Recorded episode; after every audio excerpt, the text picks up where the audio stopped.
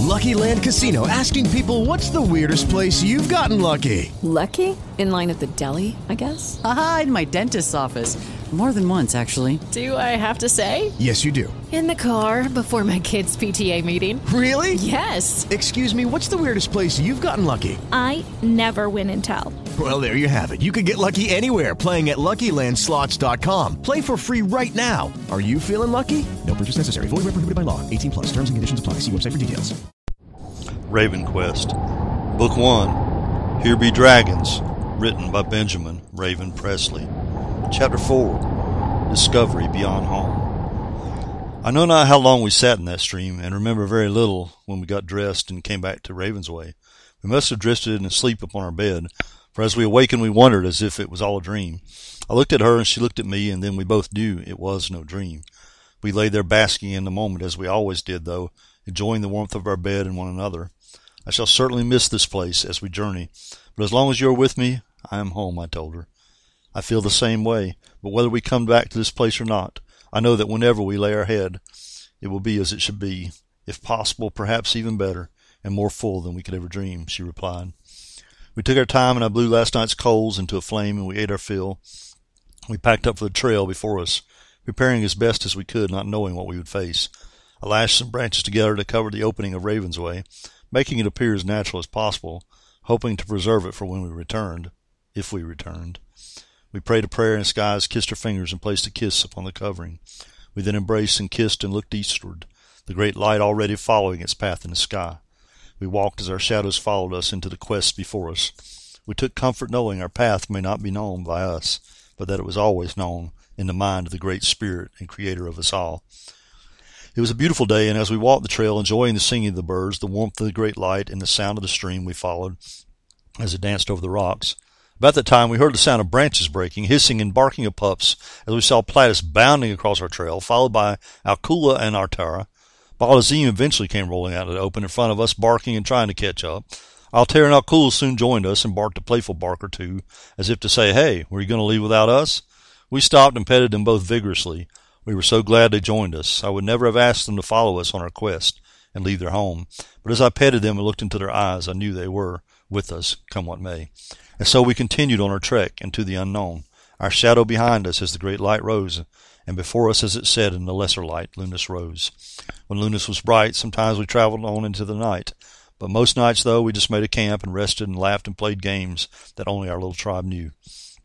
Soon we stood upon the edge of the boundaries we were familiar with. We looked at one another and prayed a prayer.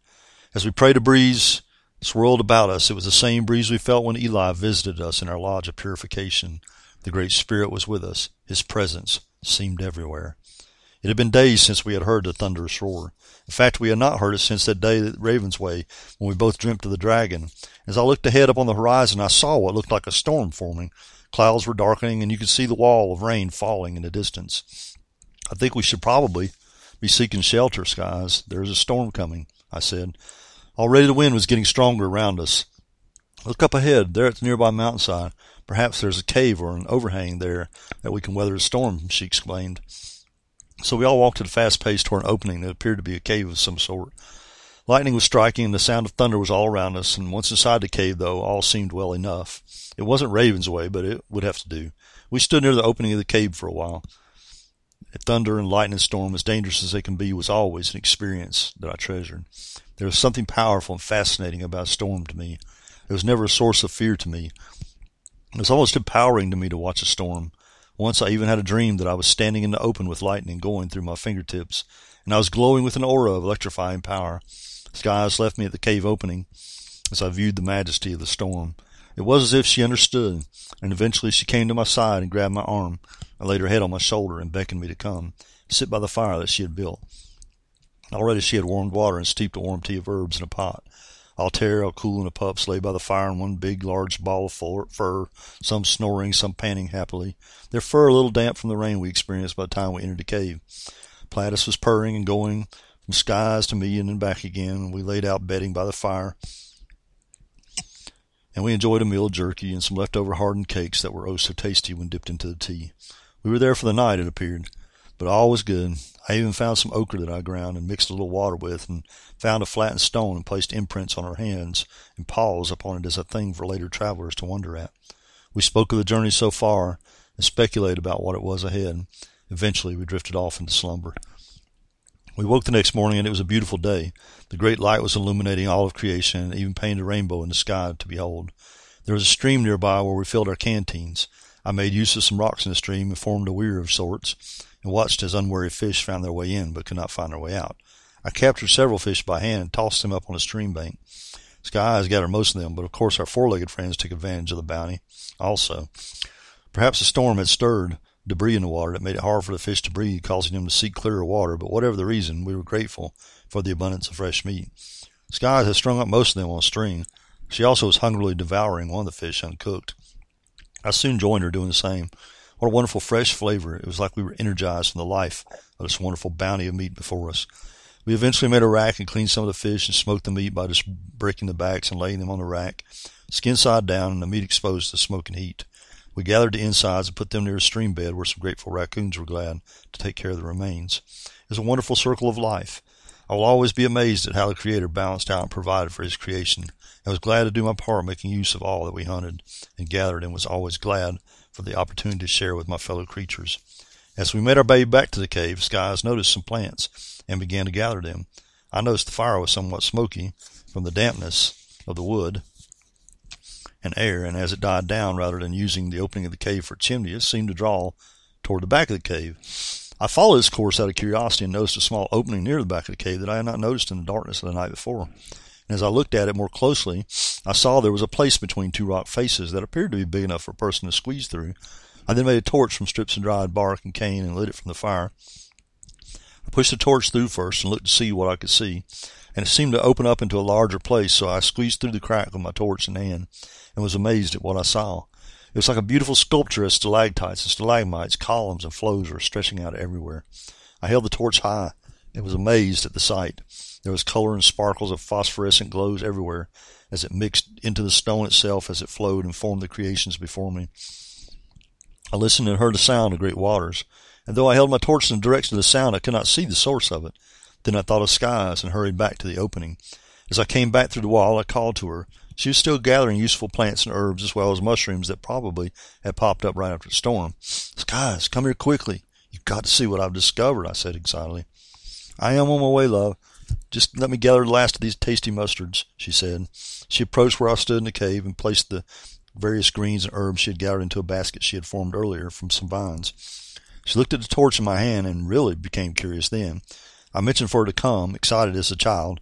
I went through the opening with the torch still burning brightly and watched her expression as she entered and beheld the glory of this place. I relived what I had just experienced as I vicariously enjoyed the sights once again as she wondered at this place. Before long, Altair entered, followed by the rest of the hairy ones, and barked a low woof sound that echoed off the walls of this chamber, seemingly coming from everywhere as it echoed. Pups were sniffing around as always. Platus jumped up on my shoulder and viewed the sight from there. I don't think he liked to feel the damp and cold rock beneath his feet. Raven, what is this place? I have never seen such a place. It is like some temple or sanctuary built to honor someone's greatness, to honor a god or something, Skies said. More like a holy place built by God himself. No man could create such a place, I said. And listen closely, I said as I put my hand in my ear and got as quiet as possible.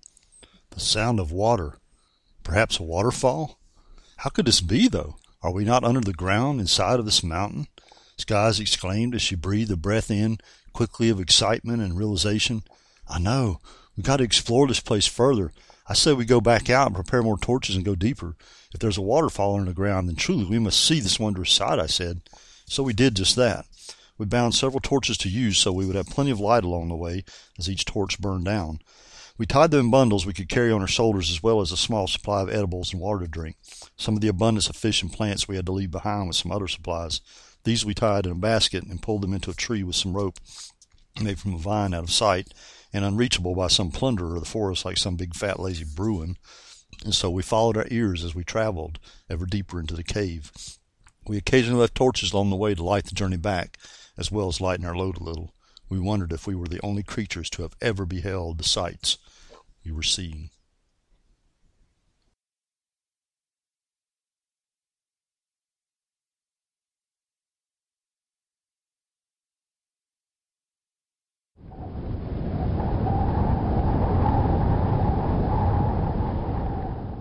It is Ryan here, and I have a question for you. What do you do when you win?